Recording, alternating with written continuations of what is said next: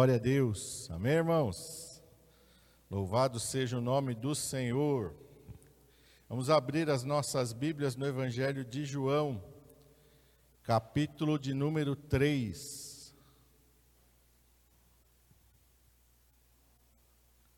João, o mais novo dos discípulos de Jesus. João, o escritor deste evangelho, ele quando ele vai se referir a ele neste evangelho, ele não, não diz o seu nome, ele somente diz aquele a quem Jesus amava. E eu acho tão bonito isso, né? Jesus não fazia acepção de pessoas, não era João que ele mais amava, mas ele se refere a ele dessa maneira, aquele a quem Jesus amava. Talvez por ser o mais novo, talvez fosse o que ficasse mais próximo de Jesus, né? Ele mesmo diz, e na ceia ele reclinou a cabeça sobre o ombro de Jesus. Mais carinhoso, talvez, né? E a gente vê lá nas cartas dele depois, filhinhos, amai-vos, né? De uma maneira tão maravilhosa. Mas não foi assim no princípio, não. Quando Jesus conheceu ele e o seu irmão Tiago, os filhos de Zebedeu, Jesus chamou eles de filhos do trovão. Provavelmente o temperamento dele antes de encontrar Jesus era bem forte, né? Provavelmente ele era meio briguento. Tiago e João era meio briguento, que Jesus chamou eles de filhos do trovão, né? Explosivo. Mas quando Jesus entrou na vida de João, João foi preenchido de um amor que transbordou. Amém? E ele escreve isso que está relatado somente no seu evangelho. Esse encontro de Jesus com Nicodemos e o que Jesus fala para Nicodemos, a gente só encontra esse relato no evangelho de João. Só João registra estas palavras, né? Então, João 3, a partir do versículo 16. É o versículo aqui central da Bíblia, né? João 3,16, mas nós vamos ler até o 21. Mas está escrito assim: porque Deus amou o mundo de tal maneira que deu o seu Filho unigênito, para que todo aquele que nele crê não pereça, mas tenha a vida eterna. Porque Deus enviou o seu Filho ao mundo, não para que condenasse o mundo, mas para que o mundo fosse salvo por ele. Quem crê nele não é condenado mas quem não crê já está condenado, porquanto não crê no nome do unigênito Filho de Deus. E a condenação é esta: que a luz veio ao mundo, e os homens amaram mais as trevas do que a luz, porque as suas obras eram más. Porque todo aquele que faz o mal aborrece a luz, e não vem para a luz para que as suas obras não sejam reprovadas mas quem pratica a verdade vem para a luz, a fim de que as suas obras sejam manifestas, porque são feitas em Deus. Amém? Porque Deus amou o mundo de tal maneira que deu o seu Filho unigênito, para que todo aquele que nele crê não pereça, mas tenha a vida eterna. Esse é um versículo glorioso e maravilhoso que fala do amor de Deus para com toda a humanidade. Deus amou o mundo de tal maneira que não há nada e nós possamos comparar o amor de Deus a não ser com Ele mesmo.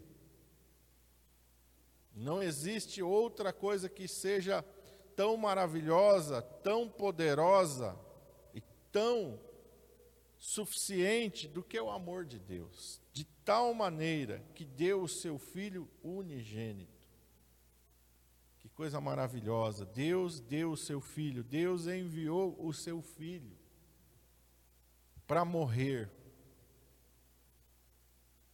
Quando a gente olha para o Evangelho e nós vemos tantas coisas maravilhosas que o Senhor Jesus fez. Jesus deu vista aos cegos, Jesus fez os surdos ouvirem, fez os mudos falarem, fez os paralíticos andarem, curou os leprosos restaurou vidas, ressuscitou mortos. Mas o objetivo principal da vinda de Jesus Cristo não foi para realizar somente estas coisas. Ele fez isso, estava no coração de Deus que ele fizesse isso, mas isso não é o principal objetivo da missão de Jesus. O principal propósito e objetivo da missão de Jesus é ele veio para morrer. Ele já veio sabendo que ele deveria morrer.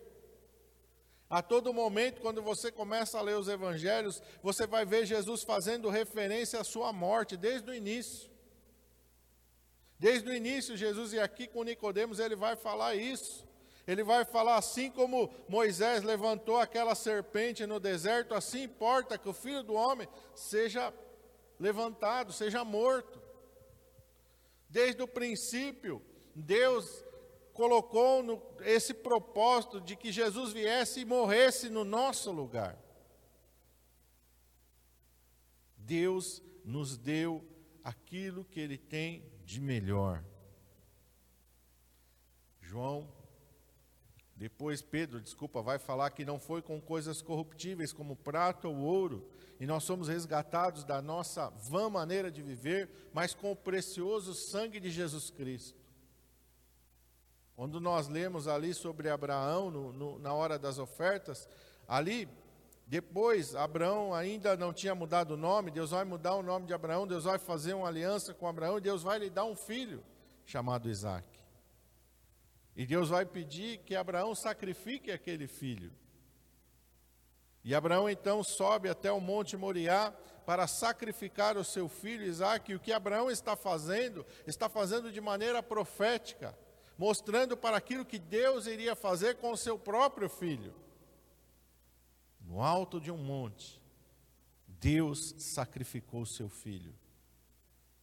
Deus entregou o seu filho, o seu único filho, assim como ali era o único filho de Abraão com a sua esposa Sara, Deus também iria sacrificar o seu único filho.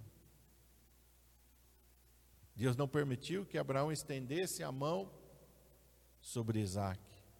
Quando a gente olha para aquele texto, Abraão levanta o seu cutelo para imolar o seu filho e Deus então brada dos céus a ele.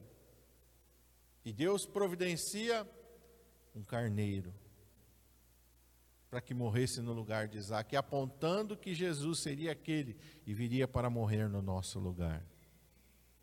Deus deu Jesus. E quando a gente olha para Jesus, a Bíblia fala que todas as coisas foram feitas por Ele, capítulo 1 desse Evangelho. E sem Ele, nada do que foi feito se fez. Nada. Nada veio a existir sem Jesus. A palavra de Deus diz que pela Sua palavra todas as coisas foram criadas. Amém? É esse Jesus que é revestido de glória e honra é esse Jesus que é Senhor dos senhores, Rei dos reis, que vem nascer pobre humilde numa manjedoura, viver uma vida simples. Uma vida que nós hoje não imaginamos como é. Porque hoje nós temos muita comodidade, muita facilidade. Nós temos água encanada, você levanta de manhã, você vai lá na torneira, abre a torneira, a água está ali jorrando, água doce. Na época de Jesus não tinha isso. Você vai no seu banheiro, na época de Jesus não tinha isso. Você lá escova seu dente, não tinha escova, não tinha pasta de dente. Você toma o seu banho com o seu shampoo, no seu chuveiro com água quente. Na época de Jesus não tinha chuveiro com água quente, não tinha eletricidade, não tinha shampoo, não tinha sabonete. Você passa o seu perfume, perfume até tinha, mas não esses tão, né, fácil da gente encontrar. A gente dorme num colchão, na época de Jesus não tinha colchão. Tantas facilidades, você tem um fogãozinho elétrico na tua casa. Acendimento elétrico, né? Mas você gira lá, pum, acendeu o fogo. Não precisa nem riscar o fósforo hoje em dia. Mas o fósforo também não é da época de Jesus. Tantas facilidades, tantas coisas. se Jesus quisesse alguma facilidade, talvez ele escolheria viver nesse tempo hoje atual, com tantas coisas. Você vai viajar, você vai de carro, você pode pegar um ônibus, ou você pode pegar um, um trem. Na época de Jesus não tinha, ele andou a pé. Não tinha hotel, cinco estrelas, três estrelas, duas estrelas, hospedaria, estalagem. Talvez algumas vezes Jesus e os seus discípulos tenham dormido ao relento. Não tinha uma geladeira para tomar água gelada, não tinha uma venda, um bar, um posto na beira do caminho. Mas Jesus veio, e a Bíblia diz que este tempo é a plenitude dos tempos, porque Jesus está aqui, porque Deus está aqui. Não são as inovações tecnológicas ou as coisas inventadas pelo homem que trazem o esplendor para a humanidade. O esplendor da humanidade é quando Deus se tornou semelhante a nós e andou nessa terra. E João fala: e vimos a sua glória. Nós vimos a sua glória. Nós testemunhamos, nós tocamos, nós apalpamos, nós comemos com Ele, nós andamos com Ele, nós ouvimos a palavra dos seus lábios. Essa é a plenitude dos tempos. Não existe coisa maior para o homem do que estar face a face com o seu Criador face a face com o seu Deus, face a face com aquele que nos ama. Não existe nada maior do que isso, nada melhor do que isso. Deus envia Jesus para nos salvar. No verso 17 diz: Porque Deus enviou seu Filho ao mundo, não para que condenasse o mundo, mas para que o mundo fosse salvo por ele. Jesus vem com uma missão: salvar a humanidade. Todos morremos em Adão, mas a palavra de Deus diz que em Jesus Cristo todos nós ganhamos vida. Aqueles que creem, não é a salvação, não é uma coisa que ela está assim de uma maneira que a pessoa não, não ah, não quero nem saber, mesmo assim estou salvo. Não é dessa maneira. E aqui no capítulo 1 ele vai falar, e essa salvação se manifesta sobre aquele que o recebe.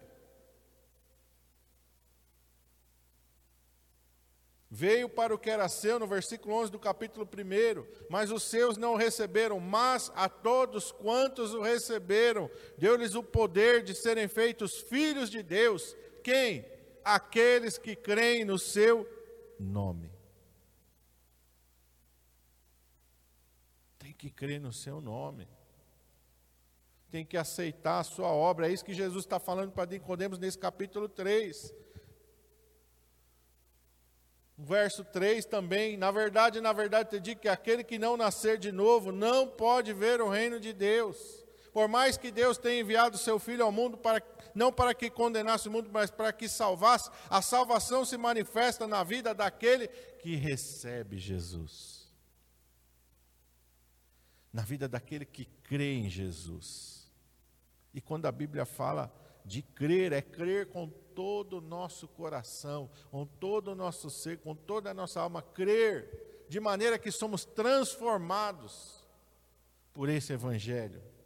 Por isso que Jesus falou para Nicodemos: Nicodemos, não basta saber, tem que nascer de novo, tem que ser regenerado. Tem que morrer para você mesmo e passar a viver para Deus. Para você ter acesso a essa salvação. O verso 18 ele fala isso: quem nele crê não é condenado, mas quem não crê já está condenado.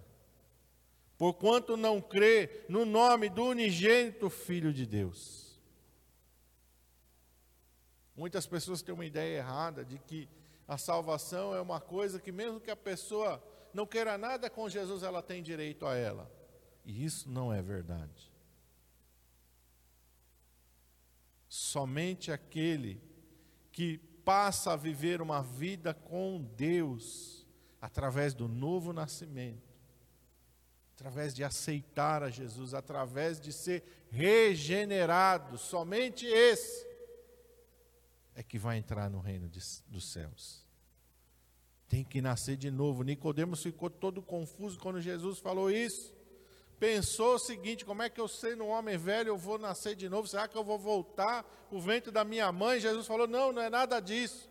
Lá no verso 5 ele fala: aquele que não nascer da água e do espírito não pode entrar no reino de Deus. O que é nascido da carne é carne, mas o que é nascido do espírito é espírito. Nós temos que nascer de novo, não da carne, porque da carne a gente nasce uma vez só, mas é do espírito.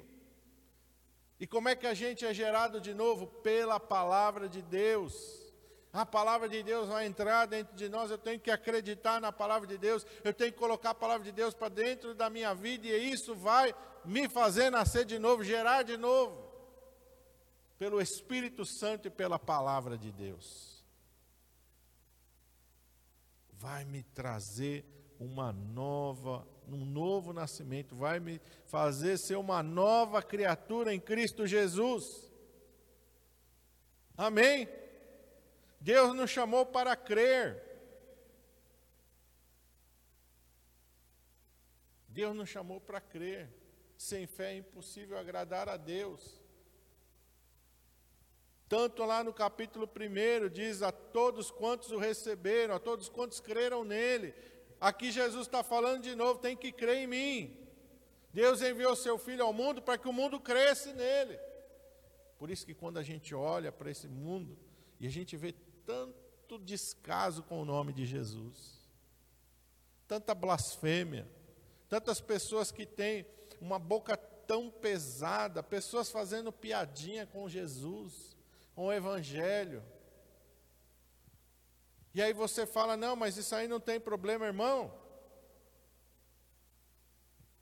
pisa o sangue de Jesus, quem despreza o sacrifício de Jesus, Hebreus vai falar: já não resta mais nada a fazer, já está condenado. Aqui no verso 18 é bem claro: quem não crê já está condenado. Já tem uma sentença sobre a sua vida,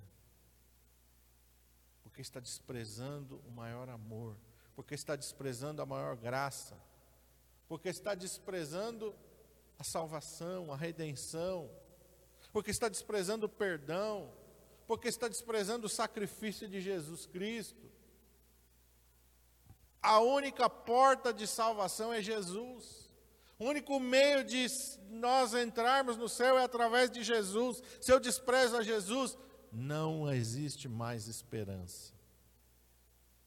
Não há mais esperança. Mas por que, que as pessoas desprezam? Por que, que as pessoas não querem saber? Aqui Jesus vai falar, verso 19: a condenação é esta, que a luz veio ao mundo, mas os homens amaram mais as trevas do que a luz, porque as suas obras eram más. O homem ama mais o pecado do que a Deus. O homem ama mais a iniquidade. O homem ama mais a si mesmo do que a Deus. Verso 20: Todo aquele que faz o mal aborrece a luz e não vem para a luz para que as suas obras não sejam reprovadas. Se alguém cita alguma coisa da palavra de Deus, o que você mais vai ouvir no lábio dessas pessoas é: não julgueis. Isso está na ponta da língua. Você está em pecado, você está vivendo errado, não julgueis. Não é isso que as pessoas falam? Até a pessoa que não é crente, que não sabe nada, não quer saber nada de Deus, não quer compromisso nenhum. Mas quando você fala, oh, você está em pecado, não julgueis. Está escrito na Bíblia. Já está condenado. A gente não precisa julgar, porque o justo juiz é Deus. Mas quando você olha para a atitude de pessoas que desprezam o nome de Jesus, que desprezam a Jesus, e desprezam a palavra de Deus, e desprezam é, esse chamado de Deus para viver uma nova vida, ele já está condenado. Por quem? Por Deus mesmo, não é pela gente, não. Realmente a gente não, não, não julga, quem julga é Deus, quem julga é essa palavra, quem julga é o próprio Jesus Cristo, é Ele que vai julgar. Por quê? Porque as pessoas amam mais as trevas do que a luz, porque as suas obras são más. Não querem, verso 21, não querem vir para a luz. Porque não quer ser confrontado com seu pecado. Obrigado, João. Não querem ser confrontados com o pecado. Mas Jesus veio para confrontar com o nosso pecado, para que a gente abandone ele, para que a gente deixe ele, para que a gente passe a viver uma nova vida. O Senhor nos chama a viver uma nova vida. Jesus quer que a gente se aproxime da luz para que a nossa vida seja transformado. Quem pratica a verdade vem para a luz a fim de que as suas obras sejam manifestas, porque são feitas em Deus. Quando a gente olha a todas as pessoas que o Senhor Jesus salvou, todos eles necessitavam ser transformados. Jesus não disse para ninguém: olha, fique do jeito que você está, você não precisa. Não. Quem quiser vir após mim, negue-se cada dia a si mesmo, tome sobre si a sua cruz e siga-me. Jesus está falando para Nicodemo: você tem que nascer de novo. Jesus nos chama a uma mudança de vida, a uma transformação, a viver uma vida segundo o padrão dele, através da sua palavra. Jesus nunca desprezou ninguém. Nós vemos aqui Jesus conversando com o líder religioso, no capítulo 4 ele vai conversar com uma mulher pecadora, uma mulher adúltera. Da mesma maneira que Jesus amou a Nicodemo, Jesus amou a mulher samaritana. Da mesma maneira que Jesus ama o pecador, ele ama qualquer um. Porém, ele não quer que a gente continue na vida de pecado. Quando Jesus está ali, a palavra de Deus diz que ele está ali escrevendo no chão e trazem uma mulher apanhada em flagrante adultério. E eles queriam apedrejar aquela mulher e trazem ali, colocam ela diante de Jesus. Jesus está ali escrevendo. E eles começam a insistir com Jesus: Olha, a lei de Moisés manda apedrejar uma mulher como essa, e tu que diz e insiste, insiste, insiste. Jesus então se levanta, olha para eles e diz: Aquele que tiver sem pecado, atire a primeira pedra. Mas não termina por aí. Jesus mostrou que todos aqueles que estavam ali também eram tão dignos de apedrejamento quanto aquela mulher. Mas Jesus não justificou o pecado dela. Jesus disse para ela: vai e não peques mais.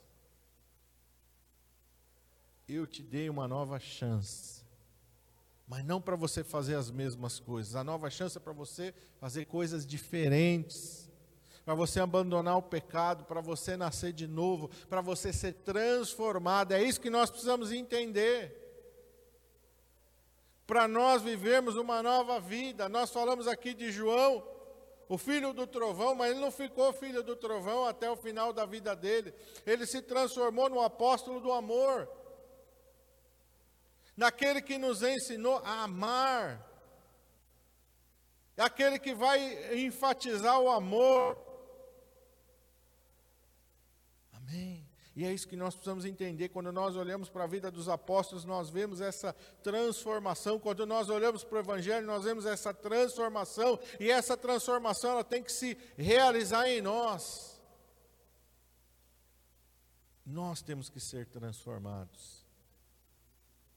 Nós temos que ser uma nova criatura em Cristo Jesus. A palavra de Deus, ela tem que entrar e ela tem que transformar a nossa vida. A palavra de Deus, ela não é para ficar gravada na mente somente, ela tem que entrar dentro do nosso ser e nos transformar dia a dia. Transformar a nossa maneira de falar, transformar a nossa maneira de agir, transformar a nossa maneira de sentir, transformar a nossa maneira de viver tem que ter uma mudança, tem que ter uma transformação. A gente não pode continuar a mesma pessoa todos os dias. Cada vez que eu vou para a palavra de Deus, cada vez que eu aprendo algo da palavra de Deus, eu tenho que colocar em prática na minha vida. Eu não posso ler, ler e ler e não trazer nada para mim. Não é isso que Deus quer. Deus quer uma transformação, uma mudança, dia a dia. Por isso que Jesus falou: aquele que quiser vir após mim, negue-se cada dia a si mesmo. Nós temos impulsos para o pecado, todos nós. Enquanto nós estivermos nesta carne, todos nós vamos ser tentados todos os dias da nossa vida. A todo momento eu vou ter que lutar para mim não mentir, eu vou ter que lutar para mim não pecar, eu vou ter que lutar contra os desejos pecaminosos da minha carne todo dia, todo momento, a todo instante. Pastor, isso não vai acabar, não vai, vai acabar o dia que eu morrer, o dia que eu for arrebatado. Aí acabou. Mas enquanto eu estiver vivo e respirando, eu vou ser tentado todo dia. Eu tenho que morrer todo dia para mim mesmo. Todo dia eu tenho que morrer para mim mesmo. Todo dia eu vou ter que olhar para a palavra de Deus, eu vou ter que enxergar na palavra de Deus coisas que eu estou fazendo na minha vida e que estão erradas.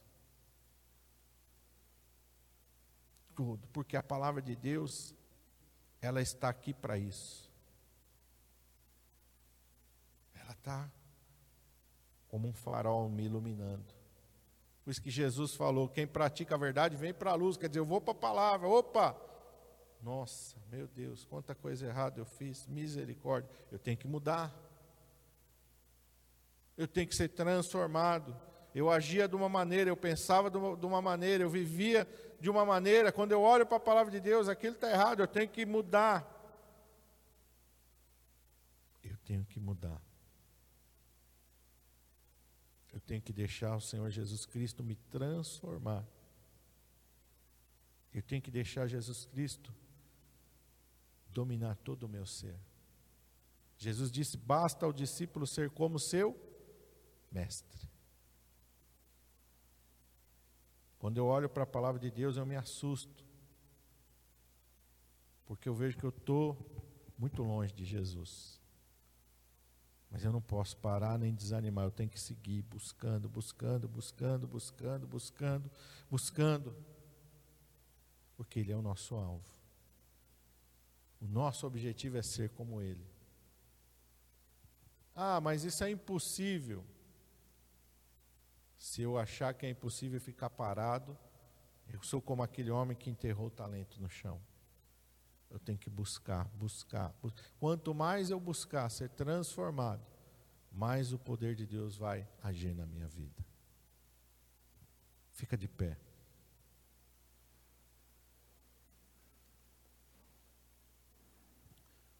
Pai, em nome de Jesus, nós estamos diante da tua presença nesta manhã e diante desta palavra tão maravilhosa, Pai. O Senhor enviou Jesus Cristo. O Senhor enviou salvação, o Senhor enviou redenção, o Senhor enviou cura, o Senhor enviou perdão. O Senhor nos enviou um meio para chegarmos até os céus. Não existe outro caminho. Jesus disse: Eu sou o caminho, a verdade e a vida, e ninguém vem ao Pai a não ser por mim. Não existe outra maneira. Não existe outro caminho. Não existe outra possibilidade a não ser através de Jesus. Só nele há salvação. Só nele há vida eterna. Eu tenho que nascer de novo, você tem que nascer de novo. Eu tenho que crer nele, você tem que crer nele. Eu tenho que andar como ele, você tem que andar como ele. Eu tenho que negar a mim mesmo todos os dias, você tem que negar a si mesmo todos os dias. Eu tenho que tomar sobre mim a minha cruz e você tem que tomar sobre si a sua cruz. E nós temos que seguir a Jesus Cristo através desta palavra, através deste evangelho, através desta Bíblia. É aqui que está o caminho para chegarmos na presença de Deus transformados, regenerados, gerados de novo, não de uma semente corruptível, mas de uma incorruptível pela palavra de Deus. É assim que a Bíblia nos ensina, Pai. Meu Deus, que nós possamos entender que Evangelho é mudança de vida, é viver uma vida nova em Cristo Jesus. Nos ajuda, Pai nos ajuda a entender e a compreender que quando eu leio a Bíblia, não é para mim decorar, não é uma coisa de intelecto, é algo para mim colocar em prática na minha vida, é algo para mim viver.